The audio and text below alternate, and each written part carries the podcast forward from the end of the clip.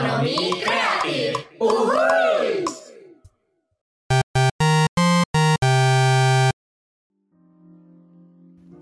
Halo pendengar setia poker, kembali lagi di podcast Ekonomi Kreatif episode 11. Halo teman-teman semua, apa kabar? Mungkin hmm, saat ini kalian dapat episode yang beruntun ya kalau kalian perhatiin di postingan kita. Nah, teman-teman di sini kembali lagi bersama aku Quincy Dan aku Marvin. dan kita mau membawakan suatu episode yang spesial nih setelah kita sapa-sapa sama kalian dan kita juga memperkenalkan diri lagi ya Marvin. Mungkin Marvin boleh jelasin siapa teman kita yang ada di depan kita sekarang ini? Oke, kita kedatangan tamu spesial, seorang mahasiswa FISIP. Tapi apa sih yang menarik?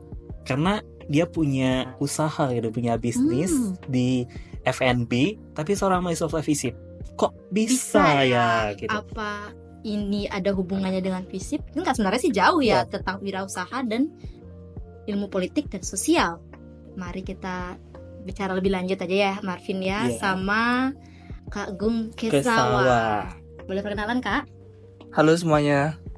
Perkenalkan, nama aku Anak Agung Wirakesawa Putra Suara, biasa dipanggil Gung Kesawa. Aku dari Prodi Hubungan Internasional, Fakultas Ilmu Sosial dan Ilmu Politik, Universitas Udayana, dan kebetulan angkatan tahun 2023. Salam kenal. Halo, Halo, Gung. Gung. Boleh dipanggil apa nih? Gung Kesawa boleh, Gongkes sih biasanya juga. Gongkes, Gongkes. ya. Iya. Yang lebih pendek aja ya, Iya, Gung ya. Gongkes. Oke. Em, mungkin pertama-tama mau tahu dulu nih kesibukannya kira-kira ini gimana selain jadi mahasiswa fisik hubungan internasional ya Iya, betul. dan mungkin bisa di ya dikasih tahu ya gimana kesibukannya. Em, kesibukannya baru kemarin selesai dari ada IMHI, Soskem, Mhm. sebagainya. Terus ujian juga UAS yang begitu sulit soalnya, Mhm. stres juga dan tentunya di luar kampus ngejalanin usaha, usaha restoran, walk juga, marketingnya, promosinya dan sebagainya sih. Itu kesibukan sekarang. Ke depannya mau ikut-ikut lomba juga. Wow, Wow. work life balance sekali ya selain dapat duit dapat akademiknya juga jalan nih. Punya prestasi Sangat, juga sangat. kan. Jadi sangat produktif gitu ya. Iya, mm-mm. Marvin udah produktif belum? Hmm, Enggak Nggak kayak. tahu, enggak kayak enggak seperti itu deh. Oke, Marvin boleh lanjut tanyain Oke. Gung Kes. Bung Kes, aku pertama deh mau tanya gimana sih awal mula usaha bisa bikin Wait Wait Walk ini perjalanannya gimana? Usaha ataupun oke awal mula deh, awal mulanya gimana? Oke, sebenarnya jujur aku nggak tahu I'm deserve or not to be here. Gak karena Your deserve. karena em, eh, restoran ini gak saya jalanin dari nol. Ada modal dan support dari orang tua, dari ayah. Eh, jadi kebetulan di Renon eh, ayah, saya manggilnya Aji sih. Mhm. Aji, Aji punya ruko kosong, punya ruko kosong dan waktu itu kan habis pandemi covid juga, jadi kayak bingung nih, kira-kira eh, kita butuh pemasukan dari mana lagi, kebetulan juga punya ruko kosong kan, awalnya tuh maunya dikontrain, awalnya maunya dikontrain biasa per tahun dapat berapa dan sebagainya, tapi eh, dari saya cuma Aji juga mikir kayak kayaknya usaha eh, boleh deh karena eh, saya mikirnya juga saya udah hampir 20 tahun udah mau 20 kayaknya nggak bisa juga bergantung sama orang tua aja uangnya papa minta kan apalagi nanti kalau punya pacar kan harus uang sendiri ya gitu kan nah jadinya eh, proses jalan nyari em, apa ide usahanya itu juga sulit butuh berbulan-bulan untuk Hmm. nyari ide usahanya awalnya maunya misu karena Mhm. lagi viral-viralnya kan. Ya. Tapi eh, kayaknya kalau franchise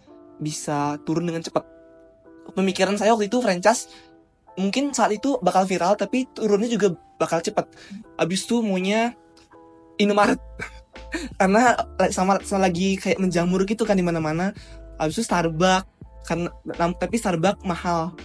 Terus akhirnya eh, singkat cerita eh, ada teman ini yang em, punya ide restoran dan ini tuh nggak franchise baru. Memang tantangannya sendiri eh, sulit untuk bakal ngembanginnya, sulit bakal untuk mengeksistensikan membuat nama eh, restoran ini jadi terkenal tuh kan sulit karena nggak franchise tapi ya pada akhirnya kita coba dan ide dari makanan makanannya pun eh, masuk di saya jadi kayak dari situ muncul restoran WFO ini gitu Hmm. Hmm. Berarti itu dari tahun berapa ya kalau COVID? Eh, covid 2020? eh, dua dua em, kan covid kayaknya baru bener-bener pulih itu 2021 2022 a- awal Hmm. terus kayak em, kebetulan ada ruko kosong terus di akhir 2023 yang baru benar-benar nyari eh di awal 2023 baru nyari ide untuk buat usahanya Berarti belum satu tahun ya Belum satu tahun ya. Wow, Wow, udah keren nih. udah keren ya. Iya. Bisa cepat gitu loh dan kapan peresmian lo tadi? September September. September kemarin. September. kemarin nggak Berarti pas udah jadi mahasiswa. iya Keren, keren, Keren, keren, keren. kali. Cepet ya waktu dari awal mikir terus Mhm. September udah bisa opening. Iya. Nah, mungkin eh, nyambung dari gimana proses kamu bisa akhirnya mendirikan Big Wake Walk itu dulu ada belajar bisnis kayak gitu nggak atau manajemen atau apa pun yang bisa jadi modal kamu sebelum mendirikan ya restoran itu ya? Eh, ya ini ini sebenarnya eh, ada ada suatu hal yang menjadi korban sih di hidup saya eh, ketika ngejalanin bisnis ini yaitu eh, masa muda saya sebenarnya. Karena Aji saya sendiri itu orang itu otori- otoriter banget sekeras itu. Jadi dari SMP itu udah diajarin untuk kerja kerjaan kerja. Kayak misalnya eh eh, kebetulan Aji notaris. Jadi kayak banyak tamu dari luar dan sebagainya. Jadi dari SMP itu saya diajak diajak untuk bisa bernegosiasi bisa bareng sama Aji untuk kerja eh, di sana. Terus kebetulan dulu ada hotel juga. Itu bahkan kayak yang disuruh ngelola waktu SMP jadi yang sampai ke pressure gitu. Bahkan SMA pun eh, kebetulan saya di Forsma jadi em, apa ya saya nggak pernah bisa ikut jalan-jalan sama temen nggak pernah. Sampai sekarang bahkan saya nggak pernah ngerasain namanya nongkrong di, coffee shop. Sampai sekarang saya nggak pernah ngerasain itu. Jadi kayak yang kerja kerja kerja. Apalagi covid waktu itu kan tiba-tiba kita eh, tergulir dan sebagainya. Itu eh, ngelola suatu hal itu jadi hal yang tiap hari saya makan saya konsumsi. Jadi ketika punya restoran ketika saya menghadapi untuk punya restoran ada rasa memang kesiapan saya untuk eh, mau mengelola ini dan memang ada keinginan dari saya. Tapi ada juga rasa takut ketika eh, i- eh, ketika hal ini tidak konsisten saya jalanin. Jadi ya dari sana saya belajar dari SMP dari SMA saya belajar untuk manajemen waktu dan manajemen eh, promosi masalah restoran. Itu yang saya ambil sih. Kebetulan saya juga nggak sendiri saya juga ada partner sama temennya ini. Jadi yang saya ambil yang udah saya eh, punya pengalaman ini yaitu di marketing promosi sama eh, pengawasan. Itu itu sih kak. Eh, mungkin kalau di sini yang kita petik pertama itu bahwa dari keotoriteran ajinya Iya. Gongkes itu membawakan hasil yes. gimana Gongkes sekarang gitu ya. Yang bisa mana- manajemen waktu yang disiplin produktif mungkin harus bilang makasih ke Iya, ajinya iya, ya betul, betul. ya Hmm, tanya kamu tanya tentang kolaborasi deh. Atau mungkin kolaborasi dengan apa yang bisa memulai bisnis Wait Wait Walk ini? Em, Ada tadi nggak? kan Gongkes bilangnya ada partner yang eh, di bidang apa tadi mohon maaf Eh, ini partnernya yang di ide Hmm. restorannya sama yang dijalanin juga Nah, ini sekarang sambil prosesnya jalan Iya. udah sekian bulan itu ada nggak kolaborasi kolaborasi baru yang datang baik itu dari uh, baristanya atau dari pihak marketing dan sponsor lain sebagainya kayak gitu. Oke, kalau kol- kolaborasi, kalau masalah promosi baru-baru ini sama selebgram selebgram eh, yang Bali. Jadi belum yang sampai tingkat nasional dan sebagainya karena kita juga harus recovery eh, ininya modalnya, uangnya kita kita di awal-awal bulan tuh harus bakar duit lah Mhm. untuk mempromosikan ini. Ada ruginya dulu lah untuk mempromosikan ini. Kalau misalnya sama barista kebetulan ada juga eh, partner yang khusus untuk minuman. Kebetulan nanti saya juga ke depannya memang mau ada rencana belajar untuk buat minumannya juga, buat coffee-nya juga. untuk eh, kasir juga saya udah eh, baru-baru ini udah belajar terus kolaborasi lainnya itu rencananya maunya kan maunya saya tuh ada ngundang-ngundang kayak live music ngundang eh, temen juga yang bisa. Cuman eh, kebelakangan ini analisis pasar saya justru di yang saya temukan itu justru di eh, keluarga. Jadi kayak justru nggak di anak mudanya yang sering datang ke restoran Wewok nih. Padahal dari segi promosi saya udah eh, cantumin free wifi charger di every single table. Saya udah putin em, chargernya itu. Habis itu eh, musik lagu juga bisa request dan sebagainya. Tapi analisis pasar saya sendiri itu justru di eh, keluarga-keluarga ini.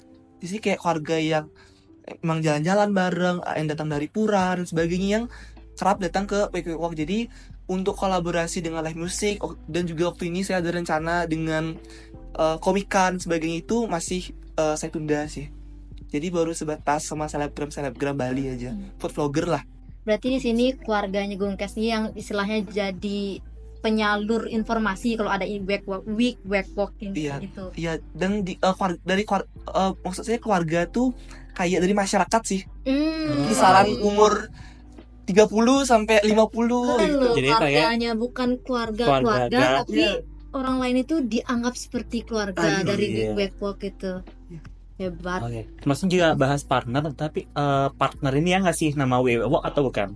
Em, s- lebih ke saran sebenarnya terus dari dianya bilang sekiranya kalau nama Wake Wake Walk ini apakah valuable atau enggak apakah bagus apa enggak terus dia sendiri juga sebenarnya bingung nyari makna dari Wake Walknya terus ini sekalian aja saya jelasin ya eh, kenapa lahir yang namanya Wake Wake Walk jadi waktu itu eh, dari partner saya ini bilang kayak "Eh, kalau gimana kalau namanya Walk terus saya tanya kan terus apa maknanya? Dan sebagainya. Iya biar fancy aja gitu biar fancy terus pada akhirnya eh, saya buat maknanya kalau we wake walk ini tuh eh, kata walk yang terakhir itu kan artinya wajan.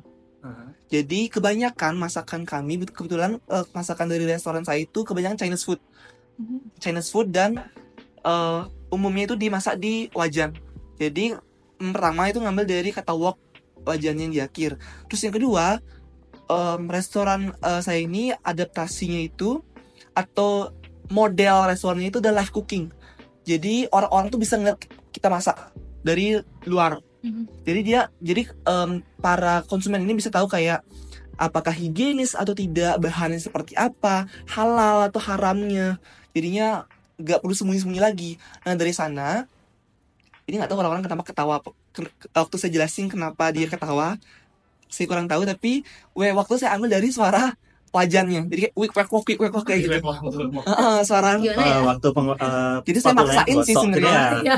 maksain sih sebenarnya tapi ya selain itu memang eh, namanya juga belum ada di Bali sih oh jadi kayak fancy aja iya. Jadi kayak benar-benar satu-satunya. iya betul Karena unik gitu kan bilang what we we what we we what gitu. Boleh nggak www? Iya. karena kadang teman-teman kayak ngechat "Eh, aku mau ke WWW ya Wow, Wah. benar Ini loh sih. ternyata. Tapi oke sih maksudnya namanya yang terlebih dahulu ditemukan baru maknanya. Maknanya. Berarti kita bisa aja kayak cep temuin nama ya nanti aja pikirin ke Iya. maknanya kayak gitu ya. Tapi nama we we walk ini jadi diingat gitu ya. kayak Mm, we we walk langsung nggak mikir satu yang hal yang lain langsung we we walk restoran we Iya. we walk gitu. tuh. Mm-mm. Oke lanjut deh. Eh, aku mau nanya juga tentang modal usahanya itu dari mana? Maaf ya kalau Maaf ya kalau agak Ya. privasi Iya. kayak gitu. tentu kan tadi eh, udah ak- aku bilang juga kalau modal usaha itu dari Aji iya betul modal usaha di Aji tapi enggak sendiri juga ada beberapa partner juga yang ikut menanamkan modal jadi tentu ada saham sebagainya. Jadi nggak sendiri tempat dari saya sendiri modal juga memang ada keluar. Habis itu ya sekarang saya lagi muter-muter uang terkait eh, pemasukan laba kotor laba bersih sebagainya itu sih. Jadi nggak mulai dari nol banget sayanya kayak yang merintis dari awal gitu enggak. Jujur aja saya bilang sama juga kayak tempat itu sebenarnya kan hal yang paling penting ya Iya. Tem- tempat yang nggak sewa nggak beli dan lain sebagainya jadi mungkin untuk modal tempat itu udah tercover dari buku kosong gitu ya Iya. yang dimiliki sendiri Iya. bagus sih Bagus. berarti eh Gomkes ini nggak menutup nutupi ya kalau dia aku yang memang benar-benar iya, berintis dari berintis dari nol, nol, aku yang gitu. berjuang Iya. jadi Tapi memang menghargai udah ada, Ada tersedia. sedia. Mm. Kalau kan sekarang udah jalan kalau dari September, Oktober, November, Desember hampir lima bulan ya. Itu ada nggak tantangan selama prosesnya itu baik datang dari internal ataupun eksternal? Oke, kalau tantangan sangat ada dan sangat banyak. Karena ini juga first time jadi seorang mahasiswa dan first time menjadi eh, merintis usaha. Jadi kaget. Yang pasti pertama tuh kaget karena tiba-tiba sibuk, tiba-tiba harus ngatur jadwal dan sebagainya. Apalagi, mohon maaf ya, Universitas Dayana, dosen-dosennya ini kan agak gitu. Kadang-kadang ngasih tugasnya mendadak atau enggak tiba-tiba meet online sore dan sebagainya itu yang eh, kita udah kalau para motivator ketika ospek dan sebagainya kan bilang aturlah jadwal kalian buatlah tabel dan sebagainya gitu kan wah udah awal-awal saya udah kayak oke I will do Mhm. saya akan buat ini sebenarnya akhirnya kayak hancur lebur Karena- mendadak itu. iya Iya. karena tiba-tiba harus eh, usaha harus kuliah Mhm. harus ngebagi waktu apalagi saya bolak-balik dari Denpasar ke Jimbaran. Itu makan waktu banyak. Itu kalau yang eksternal. Kalau internal sendiri kalau di restorannya sendiri pasti kita pasti ada yang namanya naik turun eh, jumlah konsumen kan. Kayak kadang-kadang merasa terpressure kadang-kadang merasa kayak kenapa ya bisa eh, turun? Kadang-kadang juga oh eh, naiknya segini terus turunnya segini itu kayak pikir sekiranya apa ya yang perlu kita upgrade apa yang perlu kita pangkas juga. Itu benar-benar berpikir keras apa marketing yang perlu kita jalanin promo-promo diskon sebagainya itu gak segampang itu untuk buatnya gitu. Kayak benar-benar harus kerja keras sesuai dengan eh, apa eh, kantong mahasiswa habis itu mak- makanan juga kita harus evaluasi every day every weeks kita harus rasain karena bener-bener kejadian nggak konsisten. Masaknya misalnya kayak tiba-tiba hari ini enak besoknya tiba-tiba eh, asin Hmm. besok tiba-tiba hambar. Itu kan nggak konsisten jadi kita harus evaluasi evaluasi evaluasi. Belum lagi misalnya komplain dari konsumen. Nah itu benar-benar eh, hektik sih. Itu tantangan besar. Terutama kuliah ini kayak eh, waktunya itu benar-benar habis. Makanya kayak mau eh, join kegiatan sana sini itu jadinya mundur juga. Kayak benar-benar menambah pengalaman di sini itu juga mundur. Tapi sekarang em, udah mulai terbiasa udah mulai untuk bisa nge-recovery waktu manajemen waktu udah mulai belajar untuk ini udah tahu yang mana harus kita prioritasin yang mana enggak. Jadi kayaknya sekarang udah mulai membaik sih dari sayanya. Atau ke depannya. Lebih membaik lagi. iya sekarang Oke, lanjut ke kan udah dijelasin juga bagaimana cara mengatasi masalahnya.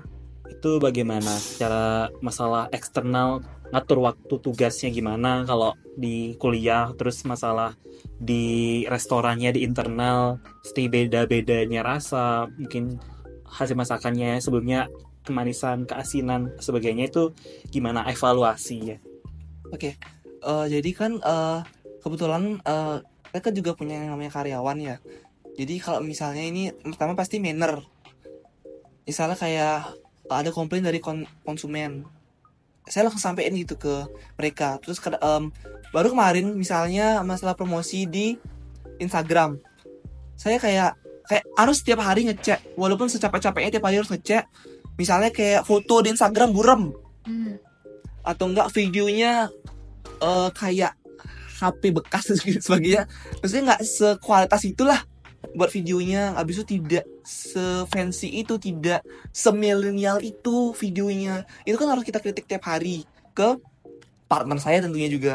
Ke partner saya ke karyawannya ke eh, chefnya ke leader chef ke yang masak tuh tiap hari harus eh, saya kritik komen walaupun kadang-kadang memang itu menyakitkan dan menjengkelkan bagi mereka. Tapi ya namanya yang terbaik kan harus disampaikan ya. Eh, kalau masalah manajemen waktu em, saya sendiri ini nggak tahu dari saya em, hal yang membuat saya terhambat itu sebenarnya lebih ke banyak ngeluh. Hmm. jadi kalau banyak ngeluh itu tuh akhirnya justru membuang-buang waktu gitu kak kayak buang-buang waktu kayak aduh males banget. Aduh capek banget gitu. Itu justru kayak waste of time banget. Tapi ketika sebenarnya kalau dijalanin ya udah gitu. Ya bisa aja dijalanin walaupun kayak harus terbata-bata kita berjalan tapi kayak oh selesai? Oh oh iya udah kayak oh nggak sealai ini deh kayaknya kita menjalankan ini. Pada akhirnya selesai dan eh, balik lagi eh, kayak misalnya yang di kuliah dengan yang di eh, restoran kayak sering kayak aduh dosennya begini-begini. Ternyata pasti kerjain maksudnya nggak nunda-nunda gitu loh kak. Nggak selain ng- nggak ngeluh juga terus nggak nunda-nunda nge-scroll TikTok nge- nge-scroll Instagram. Padahal kita tahu kita ngeluh padahal sebenarnya kita tuh nge-scroll TikTok aja nge-scroll Instagram kan kayak sadar diri. Tapi kalau misalnya kita ngerjain itu full bisa nginimin waktu ya pada akhirnya juga selesai. Jadi ya nggak ngeluh nggak main sosmed berlebihan eh, nggak terlalu eh, menghibur diri lah. Karena karena kita sadar sekarang kita udah umur 20 udah mau umur 20 kayak udah nggak waktunya lagi untuk main-main lagi gitu. Itu sih dari saya. Aku sih terjungkal ter tersindir ya. kayak gitu ya dengan omongannya yang tadi nih. Bener-bener hmm, sangat men- menerangkan kebuntuan Memberikan yang pencerahan ini ya. Tapi mungkin di sini em, untuk kita yang tidak sempurna ya Gokes ya. Ada nggak hal-hal menurut kamu yang dari tadi kita obrolin tentang manajemen waktu dan lain sebagainya gimana kamu bagi waktumu di restoran dan juga di kuliah ya terutama karena sekarang jadi mahasiswa juga. Apakah kamu apakah kita di sini bisa mengatakan bahwa itu memang kamu setting itu eh, kalau kamu tuh harus jadi seorang yang perfeksionis kayak gitu. Dan apa ada inspirasi yang memang kamu ra- pengen raih kayak gitu. Maksudnya ada inspirasi yang aku mau jadi seperti dia atau aku pengen membuat Big Bag Walk ini menjadi seperti ini itu itu ada nggak di kamu setting kayak gitu? Em, yang pertama eh, nge- nge-setting untuk masalah future itu tentu ada. Kalau masalah manajemen waktu, kedisiplinan, kedisiplinan ju- eh, jujur itu dari yang terdekat Ajit sama ibu. Kalau ibu itu udah pasti eh, disiplin eh, masalah konsisten, masalah eh, konsisten waktu dan sebagainya. Kalau Aji ya memang lebih ke eh, gimana kita sebagai manusia itu harus punya value, harus eh, ke depannya harus punya plan-plan eh, sendiri, struktur sendiri untuk dilaksanain. Kalau usaha, jujur eh, sama sekali awalnya nggak ada kepikiran buka usaha, sama sekali nggak ada kepikiran. Jadi kayak untuk eh, yang orang yang inspirasi pembisnis itu nggak terlalu eh, nggak ada. Karena memang awalnya rencana nggak eh, mau maksudnya nggak ada rencana punya usaha dan sebagainya. Kayak memang bener-bener tiba-tiba aja gitu ada usaha. Tapi kalau cita-cita tentu menteri luar negeri Bu Retno. Wow. Saya benar-benar ngelihat eh, beliau itu luar biasa banget eh, sebagai seorang menteri eh, konsistennya bagaimana mendelivery melakukan diplomasi ke negara-negara itu adalah hal yang perlu saya contoh. Dan itu saya dan itu saya seriuskan di kuliah tentu berdampingan dengan bisnis. Kalau nah ini banyak banget nih eh, dari teman-teman kayak kenapa gue nggak ke FEB aja kenapa nggak Iya. ke ekonomi aja deh gitu. Terus kalau saya sendiri bisnis itu bukan menjadi pekerjaan utama saya. Jadi saya itu lebih ke pekerjaan sampingan gitu kan jadi kayak misalnya em, cita-cita saya adalah ini tapi saya mendapatkan uang sampingan dari bisnis bisnis ini. Saya lebih ke sana. Jadi memang inspirasi inspirasi inspirasi saya itu lebih ke cita-cita saya di akademik yaitu em, di kementerian atau nggak diplomat dan sebagainya dan usaha ini memang eh, sampingan saya untuk backup saya nanti ke depannya misalnya ada terjadi sesuatu itu misalnya covid. Kayak covid itu kan kita butuh backup dan sebagainya. Itu berasal dari bisnis. Itu sih kak dari saya aku dari tadi memang benar-benar kayak wow wow Betul, wow wow wow wow, wow, gitu aja ya Ya, Seperti ini ya. silakan baru setengah jalan nih loh. Mm-mm. Udah banyak banget insight yang kita dapat. Iya. Oke, lanjut deh ke tadi kan udah bahas tentang tantangan, modal. Sekarang lanjut ke ke marketing selain di IG. Marketing apalagi yang Gongkes terapkan untuk bisa mempromosikan Wait Wait Walk ini lebih luas lagi. Oke kalau eh, media sosial memang utama pasti Instagram karena kayak jujur kalau kayak misalnya Facebook itu kan sekarang mungkin kalangan usia lanjut sebagainya. Terus Twitter juga kurang lah kalau bisa promosi sebagainya. Untuk selain Instagram TikTok itu pasti. TikTok terus em, selain di sosial media itu juga di promosi-promosi diskon. Itu bener-bener diskon. Terus kayak misalnya promo Natal promo galungan promo sebagainya itu juga awal-awal ini masih diperlukan bagi eh, saya eh, untuk sebuah restoran yang bukan franchise. Jujur kalau mungkin kalau restoran franchise mungkin nggak perlu itu ya. Tapi kalau saya sebagai yang benar-benar eh, restoran baru yang merintis saya sangat eh, menggunakan diskon-diskon ini. Dan itu saya sebar ke eh, grup WA keluarga grup WA angkatan ke teman-teman di kuliah dan sebagainya. Baru sebatas itu sih kalau masalah promosi. Terus baru-baru kemarin juga yang kayak misalnya em, masalah menurut saya sendiri promosinya itu kurang baik. Kayak misalnya kualitas foto dan video pada akhirnya saya ngekat orang misalnya kayak ngekat orang ngeganti ke vendor lain sebagainya. Baru sebatas itu sih. Kayak gitu evaluasi evaluasi promosiin di Instagram sih baru utama sama TikTok gitu. Oh, mungkin sedikit nyambung sama yang tadi Gongkes oh, nyebarin ke grup keluarga, grup angkatan dan lain sebagainya. Itu yang lebih luas lagi itu. Mungkin ini juga jadi hal yang aku pribadi juga alamin dan mungkin teman-teman yang lain yang pendengar podcast ini juga. Kalau ternyata kalau kita ngirimin sesuatu ke grup angkatan ya terutama itu kayak ada rasa malu kayak gitu. Iya. sure Gimana nih sebagai seorang ya pengusaha muda aku bilangnya ya. first time I really really shy to promote restoran WKW ke angkatan apalagi ke Instagram jadi dulu eh, Instagram aku itu private Hmm. postingan nol dan never upload uh, snapgram and anything else. Terus kayak udah bener malu sih kak. Kayak aduh gimana ya? Kayak maju mundur gitu karena mau promosiin. Terus kayak mikir-mikir saya balik lagi kayak udah nggak bisa kayak gini. Aku udah nggak bisa kayak gini gitu. Ya akhirnya kayak lagas aja. Lagas aja promosiin ke ke WA angkatan ke grup angkatan ke grup eh, apa eh, yang grup ospek PKKMB Ah, event. ya kan itu kan malu banget kan kayak "Si- siapa sih orang ini? Gitu kan udah. Terus pada akhirnya kayak ya udah sih mau orang bicarain aku yang megang hidup aku kan aku. Hmm. kayak ya udah gitu yang buat jalan ini tuh aku. Jadi kayak ya udah sih mau di- dibicarain segimananya yang penting aku promosiin yang penting mereka tahu. Dan pada akhirnya kayak ih kamu yang punya WA waktu ya gitu. Ih kamu yang punya WA." pada akhirnya tahu gitu dan Instagram akhirnya saya buka saya everyday mungkin kak sekarang tadi juga tahu kalau everyday selalu promosiin WA Walk dan ya pada akhirnya berusaha untuk menjadi orang yang ekstrovert di media sosial. Itu sih. Untuk pokoknya kalau mau saya mungkin saat ini bukan orang yang sukses tapi berdasarkan benefit yang saya dapetin ya jangan pernah dengerin orang mau berbicara seperti apa. Pada akhirnya yang jalan restoran itu kan saya sendiri bukan mereka intinya gimana buat restoran itu bisa dikenal oleh orang-orang at least dikenal dulu. At least mereka tahu kalau aku punya restoran yang begini begini begini yang punya fasilitas seperti ini seperti ini. Masalah nanti dikira caper kayak mungkin orang-orang bilang ih caper dah orang ini ih gini. Ya itu belakangan. Itu sih. Lagi-lagi. Lagi-lagi. Wow wow wow. wow Wow, wow. wow. Tapi emang keren banget sih. Mau minum dulu boleh.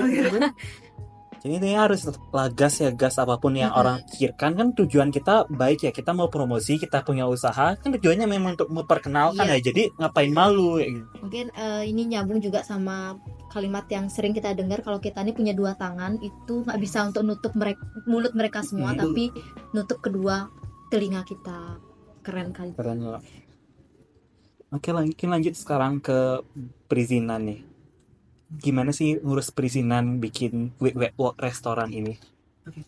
Eh, kalau eh, restoran eh, perizinan tuh dari partner saya yang buat yang yang ngurus sendiri. Terus kalau halal halal haramnya juga kita nggak pakai minyak babi kita nggak ada babinya jadi benar-benar halal. Terus kalau misalnya eh, perjanjian perjanjian kebetulan Aji notaris. Jadi jadi ya bisalah eh, Aji koordinasi sama partnernya ini masalah perizinan. Kebetulan aku sendiri jujur gak terlalu ngikutin di perizinan karena aku juga masih di underage dan nggak bisa yang ngurus langsung ke kantornya dan sebagainya jadi memang dari partnernya ini yang ngurusin perizinannya itu gitu itu sih tapi kalau Kalau setahu aku sih tentang uh, kalau tadi dibahas tentang halal dan haram itu kita ada sertifikasinya kayak gitu ya. Itu udah sampai ke sana kah tahapnya? Nah, eh, yang itu tuh masih proses, Hmm. tapi sudah ada pengecekan langsung dari eh, pihak berwajibnya. Kebetulan juga sudah ada piagam langsung dari AWK, Arya Karena bahwa eh, restoran ini halal dan kita juga kan eh, live cooking.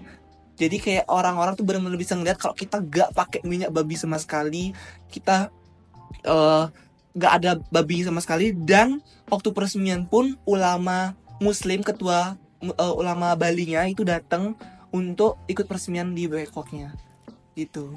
Sangat sangat toleransi ya. toleransi jadi Benar-benar harus memikirkan. Mm-mm. bisa diyakinkan kalau ini tuh restoran halal walaupun masakannya Chinese food yang mungkin ada unsur-unsur minyak babi daging babi tapi ini halal Iya, maksudnya benar-benar tidak menggunakan hal tersebut. Iya. Mm-mm. Berarti GoCast ini sangat memikirkan kalau em, target marketing dan target pasarnya itu bukan hanya kalangan yang mayoritas di Bali, tapi memang juga kalangan lain yang ada Iya. di Bali juga. Keren lagi, wow. Oke lanjut sekarang ke karyawan nih karena kan Gongkes masih mahasiswa. Rekrut karyawannya itu gimana? Mungkin ketemu karyawan yang lebih tua dari Gongkes chef juga yang jauh lebih berpe- berpengalaman dan lebih tahu di bidang itu. Terus kita sebagai yang lebih muda bisa ngasih kritik ngasih saran. Itu kan tantangan ya. Gimana sih Gongkes Oke. Eh, kalau masalah perekrutan eh, kembali lagi ini eh, sebenarnya tugas partner saya. Cuman tugas saya sendiri itu udah evaluasi eh, dan eh, penyampaian informasi ke karyawan-karyawan ini. Eh, contohnya misalnya nih karyawan waktu ini sempat sedikit, sedikit eh, membeberkan permasalahannya ya secara privasi. Jadi waktu ini salah- karyawan ini tiba-tiba aja kayak misalnya itu eh, membuat aturan sendiri eh, masalah tutup bukanya restoran tanpa konfirmasi ke saya. Jadi waktu itu ya sebagai anak muda tapi kan juga tapi mereka juga tahu kalau aku itu sebagai owner. Jadi kayak ya cukup marah waktu itu karena kayak lah ini kan yang handle yang ownernya saya. Terus kalian dapat dari mana bisa buat aturan sendiri masalah buka tutupnya gitu kan? Jadi kayak ya dari sana kayak mengkritik mengkritik dan sebagainya. Eh nyampein juga ke partnernya. Terus ada yang di cut off. Dan waktu itu langsung di cut waktu itu langsung di cut off. Digantiin lagi dan sebagainya. Itu emang tugas saya di sana. Terus terkait pertanyaan yang sebagai anak muda. Tentu nggak enakan pertama. Pasti nggak enakan kayak nyampein. Karena memang eh, jujur jadinya saya kadang-kadang tuh nyampein ke partner saya dulu. Hmm. ini ada gini-gini loh. Ya ini uh, konsumen ada komplain begini masalah begini-begini. Banyak banget. Beberapa bulan ini banyak banget permasalahan terkait manner terkait manajemennya mereka sebagai karyawan. Itu saya sampaikan dulu ke partner. Nah teman saya ini yang nyampein ke mereka. Jadi ya memang saya sadar diri juga sebagai walaupun sebagai owner tapi kan saya juga punya batas-batas tersendiri untuk menyampaikan sesuatu yang menurut saya ini udah berlebihan. Jadi saya juga punya hal-hal yang tidak boleh yang saya sampaikan ketika saya merasa ada teman saya juga nih yang bisa atau punya wewenang untuk menyampaikan ini begitu Berarti dalam tahap rekrut karyawannya ini Gongkes nggak secara langsung terjun kayak gitu ya. enggak Berarti tiba-tiba udah oh udah ada yang ngisi posisi Iya. ini udah ada kayak gitu Iya. aja. Cuma nanti di selama perjalanannya kalau ada yang dikritik baru Iya. nanti sampaikan Uh, partner, partner sampaikan ke karyawan. Jadi mesti ada tangan kanan yang mungkin usianya pasti lebih Iya. tua dari Gongkes ya, yang bisa ngatur, bisa ngasih tahu. Jadi Gongkes eh, bisa mengawasi temennya bisa lebih eksekusi berinteraksi Iya. langsung dengan karyawan, dengan apa dengan customer dan juga orang-orang nantinya yang bisa berinteraksi dengan di lapangan lebih jelas ya. Tapi ini bisa jadi em, apa ya? Kunci kita mungkin pegangan kita kalau ternyata anak muda itu sebenarnya kalau kita dibilang nggak bisa mengkritik atau hal ini ada kok jalannya untuk kita kayak gitu. Kayak- Tapi tetap yang attitude perilaku itu yang nomor satu dan Yes. gongkes menjalankan hal itu. Bener-bener ten ten ten sepuluh per sepuluh. per 10. Kayak habis ini ada yang Hmm. Mungkin kalau langsung nyari Instagram Iya. gongkes nggak iya, sih? bukan nyari wik wik wak quick, quick, ya walk. nyari Instagram nyari juga Instagram Gongkes. Ngomong-ngomong soal Instagram, apa sih nama Instagramnya? Wait, wait, wait. wik wik wak tidak ya kita jadi selebgram ya Iya. gue kayak sawah aja sih nah kalau wik Normal. wik wak ya WK Walk titik Bali. Oke, oke itu Bali. Ya normal aja. Kalau TikTok Eh, TikToknya WK Walk tetap WK Walk titik Bali. Kalau saya nggak ada. Tidak main TikTok betulan ya. Siapa tahu? siapa tahu mungkin. Iya mungkin depannya ke depannya ada rencana sih kayak mau promosiin sebagainya, promosiin diri juga kalau misalnya nanti butuh kan di dunia pekerjaan itu Iya. pasti. Cuman untuk saat ini kayaknya belum ya goyang-goyang gitu belum ya. Karena masih banyak juga ya pekerjaan yang Iya. lain. Boleh nggak sedikit bertanya? Hmm, Mungkin Ini privacy privacy banget ya, ya, ya. terkait tentang Boleh ya. untung dan profit Hmm. yang di mana tadi kita dengar sering banget kalau Gongkes ini ada partnernya. Hmm. Itu gimana cara kalian membagi profit ini? Kalau aku bisa bilang eh, Gongkes ownernya yang di bawahnya kayak direkturnya gitu ya Iya. atau manajernya lah kita bisa Iya. bilang ya. Oke kalau em, masalah pembagian itu itu kayak ada namanya saham. Hmm. Jadi misalnya eh, aku nggak mau nggak mau terus spill terlalu dalam. Iya. Eh, jadi kayak misalnya laba kotor. Misalkan aku sebagai owner dan yang menyediain tempat. Jadi kayak misalnya dapatnya itu lebih besar segini, dapatnya misalnya dari laba kotor. Sedangkan eh, yang beberapa partner ini sebenarnya ini eh, bisa dibilang owner juga karena kan dia yang eh, membuat ide dan sebagai yang yang nyampe ide, yang eksekusi juga ke teman saya, beliau. Jadi dapatnya segini tapi, tapi misalnya dari eh, laba bersih gitu. Habis itu misalnya kayak ada pembagian dana untuk promosi. Misalnya dana promosi segini bagi saya dapat segini, eh, partner saya beliau ini dapat segini untuk mempromosikan satu hal. Jadi memang ada ada pembagian-pembagian khususnya. Kalau untuk penghasilan dari saham, kalau eh, untuk apa namanya modal kebutuhan pangan eh, makanannya atau enggak dari eh, promosinya itu memang dari masukan per bulannya gitu. Itu ada hitam di atas putih gitu nggak? Apa itu kita beda seperti? Oh, kayak ada perjanjian, Perjanjian gitu. ada. Ada, share ada. Tentu ada. Jelaskan. Ya harus jelas, itu harus jelas. Perjanjian itu harus jelas. Kalau enggak kan ya kita nggak tahu namanya manusia kan bisa Iya, aja ke betul. Depannya. Ya sahabat poker habis dengerin ini bener-bener langsung buat buat langsung buat usaha nih. Iya. Kira-kira Oke nggak nih kalau teman-teman nih ada yang terinspirasi? terinspirasi atau mungkin gitu? info locker WWO itu ada ada Partner ada. saya nanti. Oh, partnernya Mungkin kita Oke. udah banyak ngobrol ya teman-teman bersama Gongkes dan juga Week Web Walk-nya.